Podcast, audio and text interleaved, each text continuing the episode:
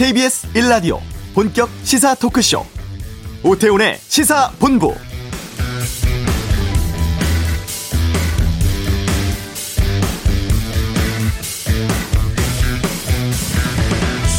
바이든 행정부 출범 이후 처음 열린 어제 한미일 북핵 대표 협의 자리에서 미국 성김 대표의 메시지는 북한과의 만남이었습니다. 언제 어디서든 조건 없이 만나서 대화를 하자며 북한의 긍정적인 답을 촉구했는데요. 이런 가운데 오늘 아침 우리 외교부가 북핵 대표들이 한미 working group을 종료하는 쪽으로 검토하는데 합의했다고 밝혔습니다.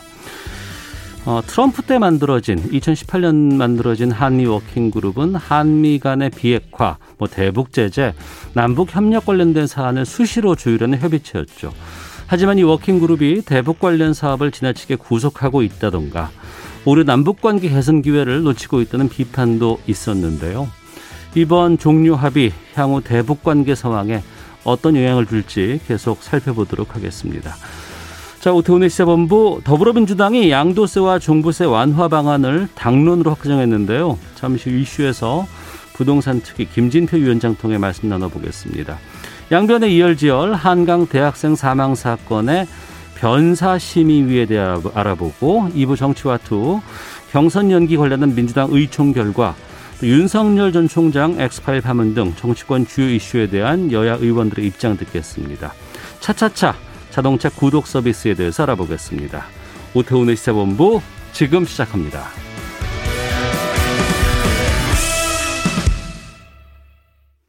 지난주 금요일이었습니다. 더불어민주당이 부동산 특위가 마련을 한 양도세 또 종합부동산세 완화 방안을 당론으로 확정을 했습니다.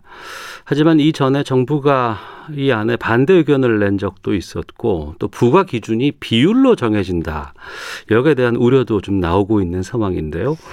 더불어민주당 부동산특별위원회 김진표 위원장 연결해 좀 말씀 나눠보도록 하겠습니다. 안녕하십니까? 네, 안녕하세요. 예. 부동산 특위의 안을 어, 당론으로 확정하게 됐는데요. 이 완화안 당론으로 확정이 된 배경부터 좀 말씀해 주시죠.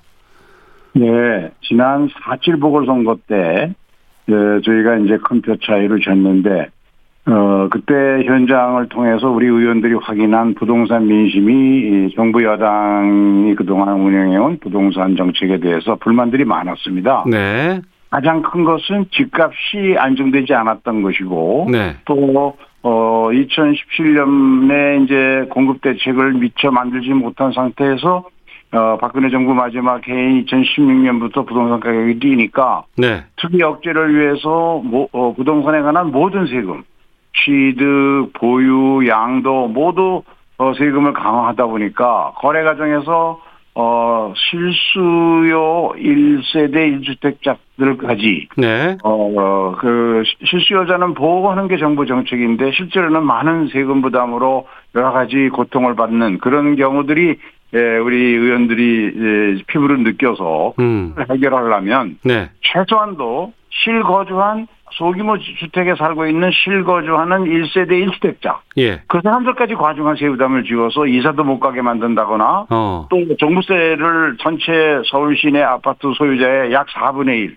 강남 같은 데는 60%가 넘고 성동 등 어, 서너 개 구역에서도 40%가 넘는 이런 세금을 가지고는 앞으로 대선이고 뭐가 어떻게 치르겠느냐라는 예. 그런 걱정들이 많아서 그 의견들이 특위에 반영이 돼가지고 이제 최종적으로 토론을 거쳐서 결정된 것이죠. 예. 근데 그 말씀을 들어보면 뭐 종부세 완화 대선 고려 안 할 수 없었다. 뭐 이런 느낌이 들기도 하고요. 그 배포하신 자료 보면은 서울 부산에서 100만 표 이상 지면 대선에 이길 수 있겠는가라는 내용도 좀 있었다고는 하는데 결국엔 이번에 이 정책이 좀 표 관리하기 위한 정책이다. 그런데 이렇게 되면 정책에서 소외되는 사람들의 표는 어떻게 할 것인가 이런 지적들이 나올 수 있지 않을까 싶은데요. 악화된 것은요. 예. 민심이 악화된 것은 두 가지입니다. 하나는 집값 안정이 아- 저, 안 됐다는 거. 그래서 내 집 마련의 꿈이 어렵다는 거. 이러한 무주택자들을 위한 공급 대책은요. 네. 지난 6월 10일 날 그동안에 20차례나 발표한 정책이 시장에서 신뢰를 못 받았어요. 어. 실천, 실천력으로 뒷받침이 안 되니까. 예. 그래서 이제는 분양 수준으로 아주 구체화한 지역별로 얼마에 매- 어- 어떤 아파트를 살 수 있다 하는 것을 언제 살 수 있다는 것을 구체적으로 해서 정부와 당과 서울시의회에 어, 부동산 공급 테스크포스를 만들어서 3자 협의하여 발표해 나가고 있습니다. 네. 그래서 이제 자기 집값의 6 내지 20%만 가지면 집을 살 수 있도록 하는 누구나 집 프로그램도 수도권에 17,000여 호를 공급하기로 결정해서 발표했고 계속 늘려갈 거고요. 네. 이 부, 이번 대책은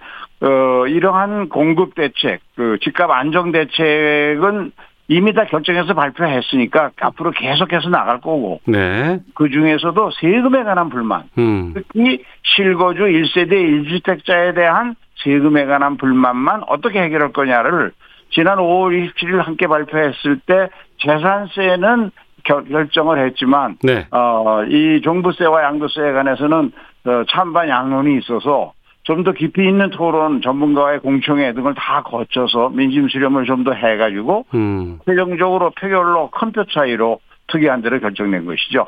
큰 표 차이로 결정이 됐다라고 말씀해 주셨는데 그러면은 제가 이렇게 이해하면 되겠습니까? 무주택자라든가 젊은 세대 여러 가지 실망 같은 부분은 공급 대책으로 보완을 하고 그리고 실소유주에 대한 대책들이 여기에 담겨 있다 이렇게 이해를 하면 되겠습니까? 그렇습니다. 공급 대책과 금융 LTV 완화 정책이 5월 27일에 발표됐어. 그것이 이제 무주택자나 어, 소외계층에 대한 부동산 정책의 보완이고요.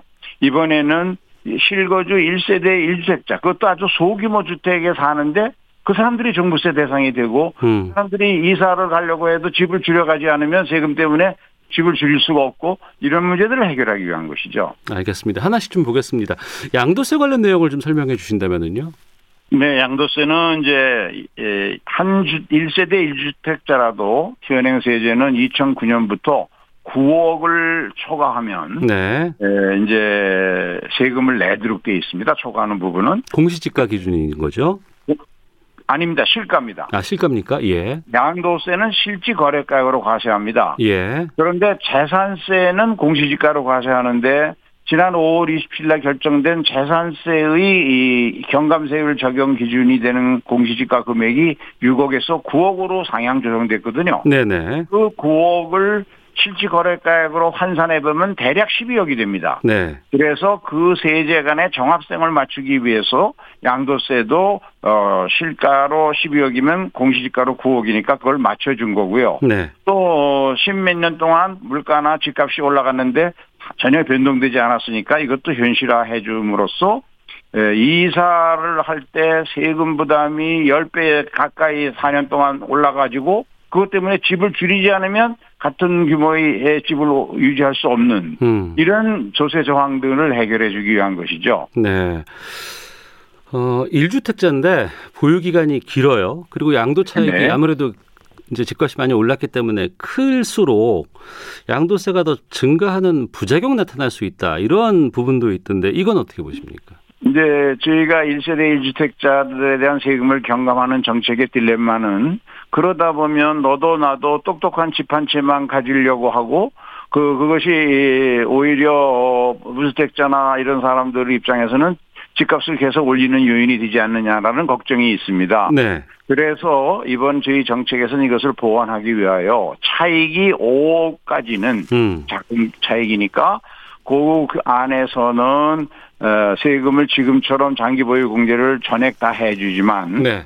보유기간이 5월 초과할 때는 최차적으로 저 보유기간에 따른 공제율을 좀 줄이는 정책 원칙을 당에서 결정해서 지금 구체적인 비율은 정부하고 협의하고 있습니다만 네. 대개 지금 안을 보면 한 차액이 10억 정도까지는 에, 현재보다 부담이 조금이라도 줄어들게 만들고 음. 10억이 넘는 경우에는 큰 폭으로 세금이 더 늘어나도록 만드는 네. 정책 보완을 하면서 어 어디까지나 실거주한 기간에 대해서는 손해를 안 보도록 음. 하는 정책을 지금 보완하고 있습니다. 네.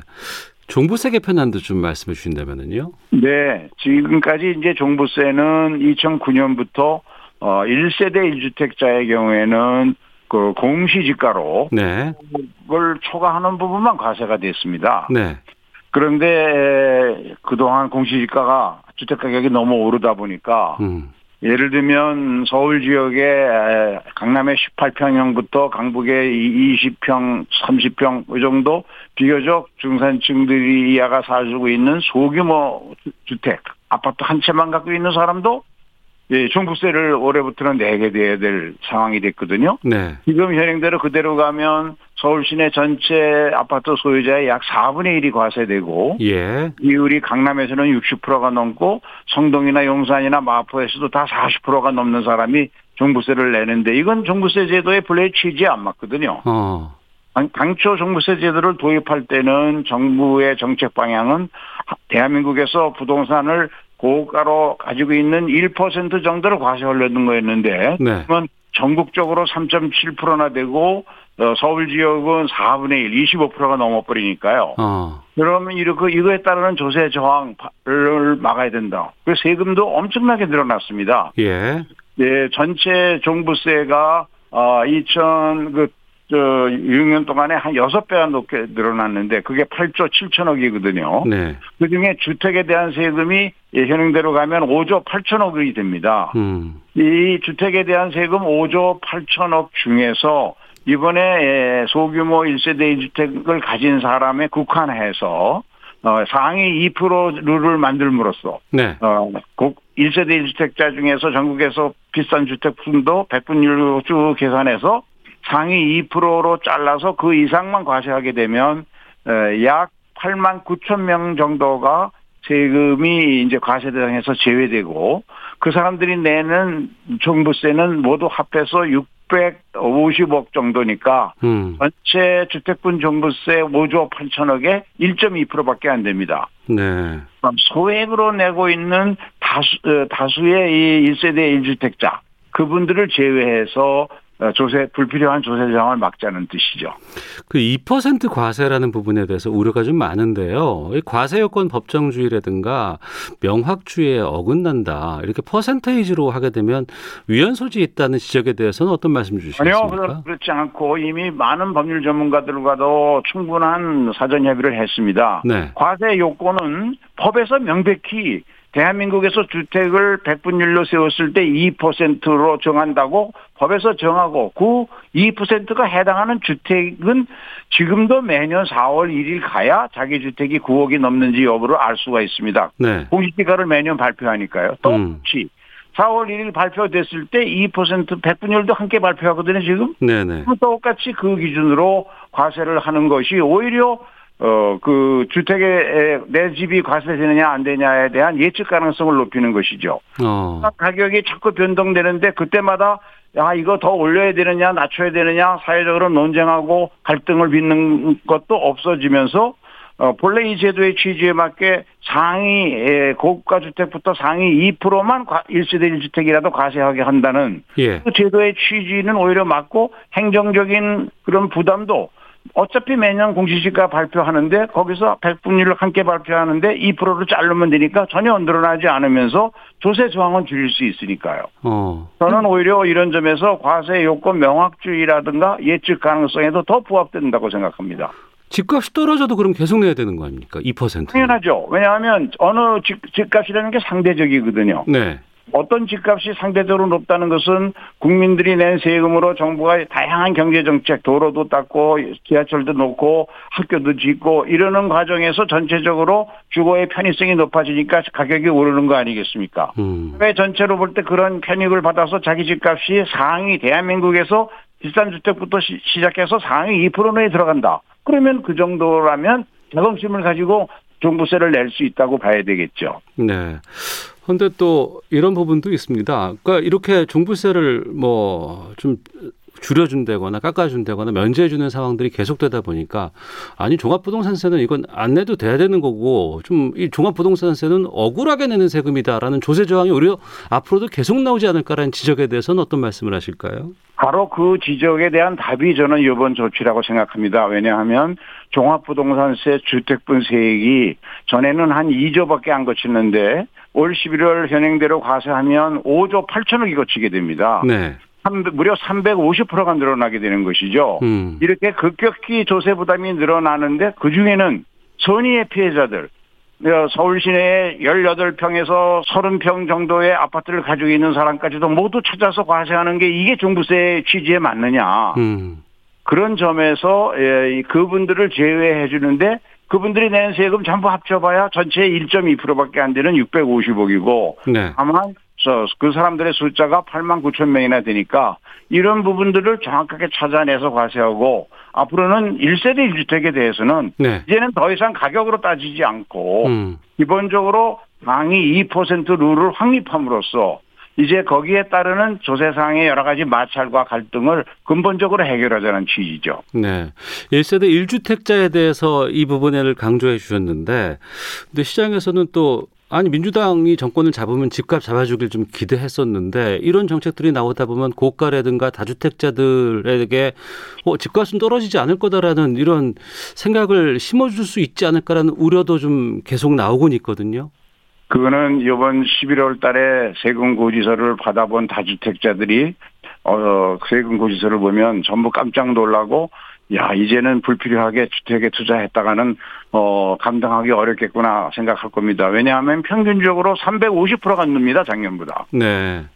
다주택자들은. 어. 그러니까 이것을 부자 감세라고 하는 분들은 네. 실제 내용을 보지 않고 음. 선- 어 그냥 그렇게 저 판단하시는데 이 구체적으로 세율 계산해 보면 네. 다주택자들은 평균 350%가 세금이 늘어나서 어. 이제는 그 다주택자들의 세금 변동은 전혀 없거든요. 예. 어, 금년부터 세율도 두 배로 높아지고 공시지가도 높아지기 때문에요. 네. 아, 이 이렇게 세금이 강화되는데 소규모 1세대 1주택까지 거기에 끼어들어서 그 사람들에 대해서 선의의 피해자를 만들 수는 없지 않냐. 어. 그 부분을 가려내기 위한 방법이 이번에 2% 룰이었죠. 그럼 부자 감세 절대 아니고 어, 선의의 피해자들, 일가구 일주택자들의 그 피해를 최소화하기 위한 방안일 뿐이다라는 것이네요. 그렇습니다. 어. 시민 어느 누구도 서울 시내에서 어 30평 이하의 아파트 한 채밖에 없는 사람이 에, 종부세를 내는 것이 옳다고 생각하는 사람이 있겠습니까? 음. 그런 점을 정당으로서 정치하는 사람으로서 잘못 판단하고 있던 제도가 4.7 보궐선거를 통해서 그 결과가 나타났으니까 네. 그것은 솔직히 잘못을 인정하고 그 부분을 고치는 것이 올바른 정치의 자세 아니겠습니까? 네. 이제 앞으로 그러면 당정청 협의도 해야 되고 법도 바꿔야 되는데요. 정부는 지금까지 좀 여당의 개편안과는 반대 입장이 아닌가 싶었는데 어떻게 정리할 계획이십니까? 본래 정부는 이제 그동안의 세제 운영을 정부가 주도해서 운영했으니까 그대로 가고 싶겠죠. 그러나 네. 어 우리 당에서 그걸 용납할 수 없는 것은 그 세제로 운영하니까 부동산 민심이 악화돼서 서울 지역에서 그렇게 큰 표 차이로 지지 않았습니까? 네. 그런 점에서 어, 그 속사정을 동- 구체적으로 당에 접수된 여러 가지 민원을 가지고 정부와 실무적인 협의를 충분히 했습니다. 그래서 정부도 승복을 하고 음. 그러면 에, 당의 안대로 이렇게 고쳐보자라고 했던 거고 근본적으로 이 제도는 노무현 대통령 때 만든 에, 종합부동산세의 취지 네. 그 취지를 존중하는 형태로 만들어진 겁니다. 1세대 1주택자들은 그 상위 1%만 가져오려고 했는데 그것을 에, 너무 경감폭이 클까봐 2%로 잘랐지만 이제는 더 이상 1세대 1주택자들이 소규모 중산층들까지도 모두 다 종부세 과세되는 잘못된 세제 운영은 안 할 수 있게 만들어진 거죠. 네. 지난 4.7 보궐선거 결과는 부동산에 대한 국민의 성난 민심이었다. 이런 평가들이 좀 많이 있었습니다. 그 이후에 이제 부동산 특위에서 이제 이런 대책들도 좀 말, 어, 마련하신 것으로 보이는데 근데 이제 부동산 세제 개편안이 민심을 달래는 결과를 나타낼 수는 있겠지만 과연 이- 앞으로 민주당이 집값을 잡을 수 있을까라는 궁금증에 대해서는 어떻게 말씀하시겠습니까? 네, 가장 중요한 것은 집값 안정에는 공급 대책입니다. 네. 그래서 저희 지난 6월 10일 날 그동안의 공급 대책은 정책을 막 발표했지만 실제로 어 피부에와 닿는 실제 유효 공급이 시장에 없었거든요. 네. 그래서 이것을 유효 공급이 가능한 형태로 바로 분양할 수 있는 그런 형태대로 구체적인 일정과 금액 조건들을 함께 부동산 데스크 포스에서 정부와 또 서울시의회와 협의한 데스크 포스에서 그런 안을 만들어서 계속해서 한 달에 두 번씩 발표해 나갈 겁니다. 어. 저희가 지금 에, 가장 중요한 전략으로 생각하는 것은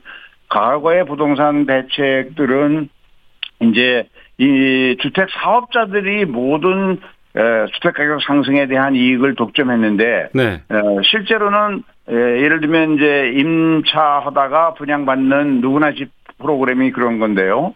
실제 분양 가격 기준으로 해서 전체 한 6%에서 20% 수준 안에서 자기가 경제적으로 준비된 대로 집을 분양받아서 들어가서 10년간은 임차해서 살면서 음. 그, 그 다음에 10년 뒤에 당초 분양가대로 살, 사게 할 수 있는 권리를 보장해 줌으로써 어, 집값이 올라갔을 때도 집값 상승의 이익을 개발 이익이죠. 그것을 사업자와 어, 임차인이 자기가 기여한 분야에 따라서 임차인이 매월 월세 내는 속에 그 금융 비용이 다 포함되어 있거든요. 네. 그런 것들을 다 고려해서 어, 균형 있게 배분해서 실제로 무주택자들의 내 집 마련의 꿈을 이루게 해주자. 음. 그래서 주거 사다리를 다시 복원해야만 우리 청년들 무주택자들의 집 없는 서러움을 그 극복할 수 있는 길을 열어줄 수 있다. 이런 정책이 계속해서 시행되고 있습니다. 네. 그것을 뒷받침하는 금융 완화 정책도 함께 발표가 됐고요. 예. 그러면 이 공급 대책은 이제 계획이고 앞으로 진행되어야 될 부분인데 그러면 이번 부동산 투기가 그런 공급 대책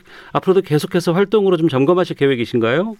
저희 특위는 이제 세금 조정을 목적으로만 만들어졌기 때문에 네. 네, 이제 지난주로 일단 해체를 하고요. 네. 어, 나머지 공급 업무는 그동안 특위가 해오던 것을 어, 정, 어, 정부의 국토위의 여당 간사 조홍천 의원이 위원장이 된 부동산 공급 테스크포스를 당 안에 만들고 또 정부는 총리실 국무조정실장이 팀장이 되는 관계부처로 차관들로 구성된 테스크포스, 서울시는 서울시의회의 해당 상임위원회의 위원장이 간사가 된 테스크포스를 만들어서 3자 간의 협의를 해서 계속해서 이 공급대책을 실천해 나갈 것입니다. 네.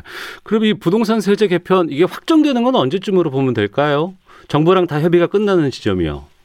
뭐 지금 거의 협의는 지난 주말로 다 끝났고요. 예. 구체적인 법안 실무 작업을 거치면 어 7월 첫 국회에서는 통과를 시켜야 11월 달에 고지서 발부가 가능할 겁니다. 아, 알겠습니다. 자, 오늘 말씀 여기서 듣도록 하겠습니다. 고맙습니다. 네, 감사합니다. 네, 더불어민주당 부동산 특위 김진표 위원장과 함께했습니다. 이 시각 교통 상황 살펴보고 돌아오겠습니다. 교통정보센터의 김민희 리포터입니다. 네, 점심시간에 접어들면서 정체는 빠르게 풀려가고 있지만 여전히 작업 구간이 많습니다. 중부 내륙고속도로 양평 쪽으로 남성주 휴게소에서 성주 사이로는 작업을 하고 있어서 부근으로 차량들 서행하고요. 중앙고속도로 춘천 쪽으로 칠곡 일대의 정체도 작업 여파입니다. 경부고속도로 부산 쪽으로 기흥동탄에서 오산 사이 7km 구간 정체도 이 일대로 하고 있는 작업 여파고요. 이후로는 쭉 수월하다가 영남권 동김천에서 김천 분기점 사이로도 작업을 하고 있어서 차량들 서행합니다. 경인고속도로 인천 쪽으로 인천요금소에서 부평 사이 정체는 부평 부근에서 하는 작업 여파고요. 광주 원주고속도로 원주 쪽으로 동곤제암 일대로도 작업을 하고 있어서 차량들 서행합니다. 영동고속도로 강릉 쪽으로는 서창분기점에서 월곡분기점 사이와 동군포에서 부곡 일대, 다시 용인에서 양지터널 사이로 정체입니다. KBS 교통정보센터였습니다.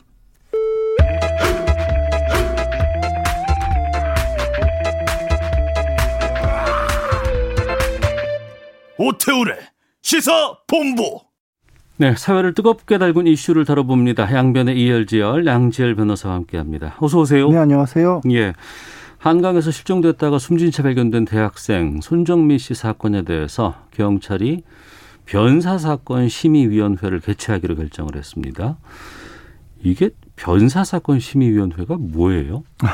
일단 이제 변사라고 하는 게 사람이 어떤 이유에서인지 좀 급작스러운 죽음을 맞았는데 네. 이게 뭐 자연사인지 사고인지 아니면 사망, 그러니까 사건, 사건에 의한 희생자인지가 명확하지 않은 그런 상태입니다. 그래서 네. 변사의 발견은 범죄 수사에서 중요한 단서가 될 수 있는 건데 어. 이 변사가 과연 말씀드린 것처럼 이게 강력 사건에 의한 것인지 네. 아니면 자연사나 아니면 사고인지 이게 명확하지 않은 경우들이 의외로 있습니다. 음. 뭐 어, 흔한 예로 뭐 독극물 같은 것들을 사용을 했다거나 아니면 무슨 사고로 위장을 했다거나 이럴 수도 있지 않습니까? 네.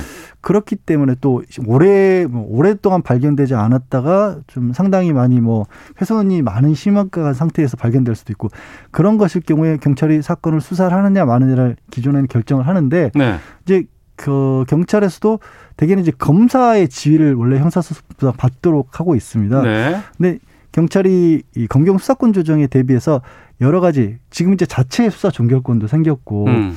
근데 자체 종결을 한다고 그러면 또 이게 사건화 될 수 있는 거를 또 그냥 모르고 넘어갈 수도 있다 이런 의혹도 있을 수 있지 않습니까? 그래서 네. 그런 것들이 불명확할 때 외부 인사와 내부 전문가의 어, 검토를 한번 거치기로 한 그런 제도입니다. 어. 근데 사실 들어보시는 분들도 어 그런 게 있었어? 어, 라고 하실 것 같은데 2019년도에 만들어졌다고 하고요. 예. 어, 그동안에 일부 언론에서는 이게 처음 이번에 손정미 씨 관련 처음 열렸다고 또 다른 일부에서는 한 세 차례 정도는 있긴 있었다 이런 음. 보도 있었는데 뭐 분명한 거는 얼마 전에 최근에 만들어졌고 아직까지 자주 이용되지는 않은 그런 심의위원회로 보입니다. 네. 그런데 경찰에서 브리핑을 했잖아요. 그리고 네. 중간에 이제 수사 결과를 발표를 했지 않았습니까? 네. 상당히 많은 양이었거든요. 네. 조목조목 이런 외부의 의혹에 음. 대해서 이렇게 우리는 수사했고 음. 이건 이렇다라는 걸다 음. 밝혔었는데 그럼에도 불구하고 아직 결론이 안 났다는 거 아니에요? 경찰 스스로가. 중간 발표를 잘 보면 네. 음, 내부적인 결론은 냈다고 보는 게 맞겠죠. 거기에 예. 직접적으로 사, 자연사 내지는 사고다라고 표현은 안 들어가 있습니다. 그리고 예, 예. 그렇지만 일단 이제 손흥민 씨가 한강 둔치에서 한 10m 가량 떨어진 곳에서 어, 익사한 것으로 보인다. 네. 그리고 그 근거로서는 손 씨가 신고 있었던 양말에 묻은 토양이 흙이 그 강변에 있는 것과는 다르다라는 음. 거지 않습니까?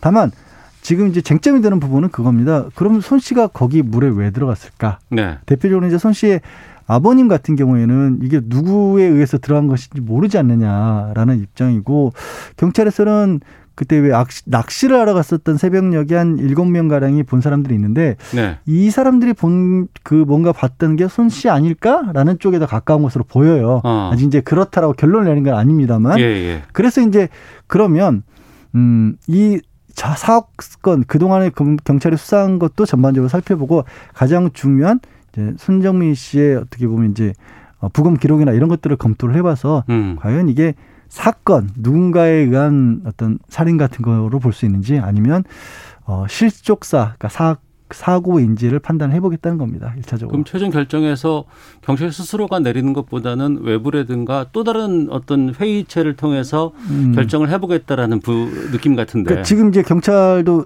굉장히 애를 많이 썼지만 네. 워낙에 국민적 의혹도 크고 예. 그냥 경찰이 뭔가 결론을 내리게 되면 거기에 대해서 또 반발하는 의견도 있을 수 있다라고 어. 해서 이제 원래 이제 경찰 이제 변사 심의위원회 같은 경우도 보통은 내부 전문가 두 명에 외부의 한두 사람 정도고 위원장도 형사 과장이 맡아서 이렇게 심의를 하도록 돼 있는데 네. 이번에는 내부가 세 명이고 외부 인력이 네 명이고요. 근데 그 외부 인력도 어쨌든 어떤 경찰 쪽에서 추천받는 뭐 거 아닌가요? 그렇긴 하죠. 근데 예. 이제 거기에는 이제 그냥 막연한 인력은 아니고 음. 뭐 부검이라든가 법학 전문가라든가 이런 분들을 보, 도록 하겠다는 겁니다. 그리고 아. 이제 위원장 회의를 주재하는 것도 경찰서장이 직접 주재를 해서 네. 가능한 객관적인 어떤 결론을 도출하려고 하겠다는 겁니다. 그럼 거기서 결론이 두 가지가 나올 거 아니에요? 네. 경찰 수사가 뭐 잘 정리된 것 같다. 음. 그러면 경찰의 입장대로 종료가 된다거나. 네. 아니다 이건 더 보강 수사해야 된다라는 네. 결정이 나오면 어떻게 되는 겁니까? 보강 수사라면 한 달 정도의 기한을 두고 보강 수사를 하게 되고요. 예. 보강 수사 결과 거기서 뭐 새로운 어떤 증거가 나서 사건화가 된다라고 한다면 어. 또 이제 뭐 수사가 더 확대될 수가 있는 거고 예. 거기서도 뭐가 새로운 게 안 난다 그러면 자체 종결하거나 아니면 한 번 더 변사심의위원을 재개최할 수도 있다고 합니다. 어. 그러면 이제 그 결과 나와 봐야 이제 우리가 확인을 네. 할수 있을 것 같은데 그럼 이런 질문이 또 나올 것 같습니다. 변사 사건이 그렇게 많을까라는 궁금증도 있고 음. 그럼 변사 사건마다 이렇게 다 경찰이 해주나? 예. 그렇지는 않고요. 네. 이제 갑작스러운 상황이 있으면 사실 이제 뭐 병원에서 돌아가신 경우는 그런 일이 없는데 어뭐 연로하더라도 자택에서 사망하거나 이런 일이 있으면 경험이 있으신 분들은 아실 거예요. 경찰도 오고요. 네. 법의학자가 반드시 가서 검시를 합니다. 어. 그러니까 부검까지는 아니고 이제 상황을 봐서 이게 네. 외력에 의한 그러니까 외부적 원인으로 인한 사망인지 아니면 어 뭐 고령이나 뭐 질병으로 인한 사망인지를 판단을 하거든요. 네. 그렇게 했었을 때 이제 아 이건 변사가 아니라 자연사다라고 해서 이제 사망 증명이나 이런 걸 발부하는 절차를 거치게 돼 있거든요. 네. 그래서 모든 경우에 변사 사건 심의위원을 열지는 않고 어. 어 정말 애매하다, 정말 네, 네. 모르겠다 이런 경우에만 열겠다는 겁니다. 그러니까 조금 더 공정성 있는 판단을 받도록 하는 절차로 이해를 하면 될까요? 근데 이거를 저는 사실 보면서 어, 좀 뭔가 아쉬운 부분이냐면 이제 검경 수사권 조정이 이제 오래돼서 경찰에서 이제 별도의 어떤 권한을 가지고 할 수 있는 일들이 많이 생기겠지만 네. 우리가 이 부분에서 부족한 부분이 여기서 드러나고 있어요. 아까 초반에 말씀을 드렸는데 저는 사실 되게 이해가 안 가는 것 중에 하나 법률 공부를 할 때부터 형사소송법 공부를 할 때부터 네. 변사 사건의 어떻게 보면 조사 주체가 검사로 돼 있어요. 어. 그래서 실제로도 실제로도 관할 경찰서의 형사가 뭐 사진을 찍거나 해서 이게 사건입니다, 아니면 사건이 아닌 것 같습니다라고 해서 그거를 검사가 서류 검토를 하거나 아주 드물게는 직접 육안으로 검사가 검안을 한 다음에 아 이거는 자연스럽게 종결시켜라 이런 식으로 하거든요. 네. 근데 검사는 법률 전문가지. 음. 사건에 있어서 더군다나 현대 사회에 같이 복잡한 사건에 있어서 변사체에 관한 판단할 수 있을 만한 능력이 있는 사람은 될 수가 없잖아요. 그 판단 주체로 검사를 뽑아 결정했지만 예. 검사 스스로가 거기에 대한 전문성이 있는지는 의문이네요. 그거는 사실 없다고 보는 게 오히려 맞죠. 어. 그래서 이제 어, 주로, 주로 영미권 같은 경우에는 우리 뭐 수사 영화 같은 거 보면 검시관이라는 제도가 따로 있는 거 혹시 보셨을 겁니다. 시신 전문 이렇게. 그렇죠. 그런 전문가 양성을 해야 되겠네요. 네, 그 전문가에 대해 또 양성도 하고 경찰에서 어느 정도 양성을 했지만 결정권 같은 게 거의 없어요. 어. 그래서 그냥 참고하는 정도인데 네. 사실 이 사망 사고에 관해서는 그런 권한을 가진 외부의 기관을 두는 게 맞는 거거든요. 전문성을 음. 가지고 있는 네. 그것도 하나 덧붙이고 싶긴 합니다. 알겠습니다. 다른 얘기도 좀 보겠습니다. 아, 군 인권센터가 그 공군본부 군사 경찰 단장이 이번 그 공군 성폭력 피해자 사망 사건 은폐를 지시했다는 의혹을 제기를 했습니다. 네. 지금 이게 지금 이제 그 당시에 사건을 일차적으로 조사하던 담당자에게 말씀하신 경찰 단장이 이건 주장입니다. 아직 군 인권센터에서 이런 조사를 해서 이렇게 주장을 하고 있는데 네네. 네. 그 주장에 따르면 이, 이 강력하게 수사를 하고 성범죄 피해자가 사망했다라는 보고서를 작성을 했는데 거기서 성범죄 성폭력 피해자라는 거를 빼라 그랬다는 거예요. 단순 사망으로 위에 보고를 하도록 했다라는 거죠. 군사 경찰 단장이요? 네, 지금 의혹입니다만 아, 그렇게 예, 예. 문제가 제기가 된 겁니다. 그래서 예. 실랑이를 하다가 결국에는 그게 빠져서 국방부에는 그냥 어 여중사의 극단적인 선택에 의한 사망 사건으로 보고가 올라갔다라는 어. 거죠. 굉장히 심각한 사안인. 거죠. 그래서 사실 이제 그러면서 수사 자체도 오히려 이 가해자 측에서도 당연히 구속 수사를 기대 기대라고 구속 수사 될 것으로 예상을 하고 변호인도 선임하고 그런 조치를 하고 있었는데 그냥 불구속 상태에서 알려진 바와 같이 불구속 상태에서 제, 그 수사를 받았던 겁니다. 네. 이게 그러면 만약에 사실이라고 한다 그러면 예. 어떻게 되는 거예요? 일단 그 경찰단장의 직권남용이 가능할 것으로 보여요. 그리고 네.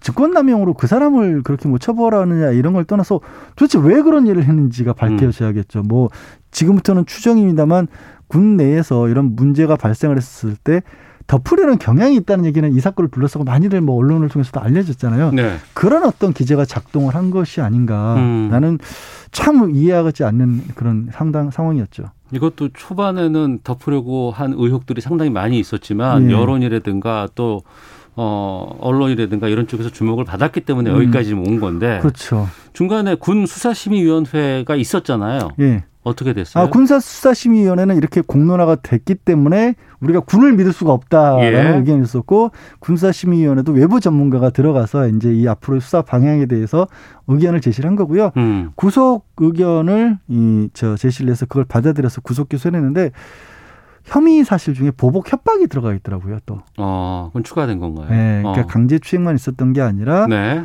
어, 이 세상을 떠난 중사를 어, 그 사실을 폭로하지 못하게끔 이제 협박을 했다. 협박을 했다. 어. 이게 더 사실 더 충격적인 거죠. 이게 구체적인 사실이 나온 건 아니고 제가 혐의만 보고 이렇게 말씀을 드리는 겁니다. 알겠습니다. 그럼 이런 상황에서 이 군에다가 이 수사를 제대로 아니면 재판까지 맡길 수 있겠어요? 어떻게 봐요? 아, 그러니까 재판 그러니까 뭐 국민들이 많이들 관심을 갖고 들여다보고 있으니까 이 사건에 대해서 일반적으로 문제가 됐던 사건들 같이 그렇게 허술하게 재판할 수는 없겠지만 근본적으로는 제도를 바꿔야죠. 이렇게 국민들이 관심을 그러니까요. 안 가지더라도 억울한 사람 안 나오게 만들어야죠. 모든 사건들이 이 생길 때마다 국민들이 다 감시하고 확인하고 여론 조성을 해야지만 이렇게 바뀐다는 건 문제 있는 거 아니겠습니까? 정말 큰 문제죠. 그거. 어. 예.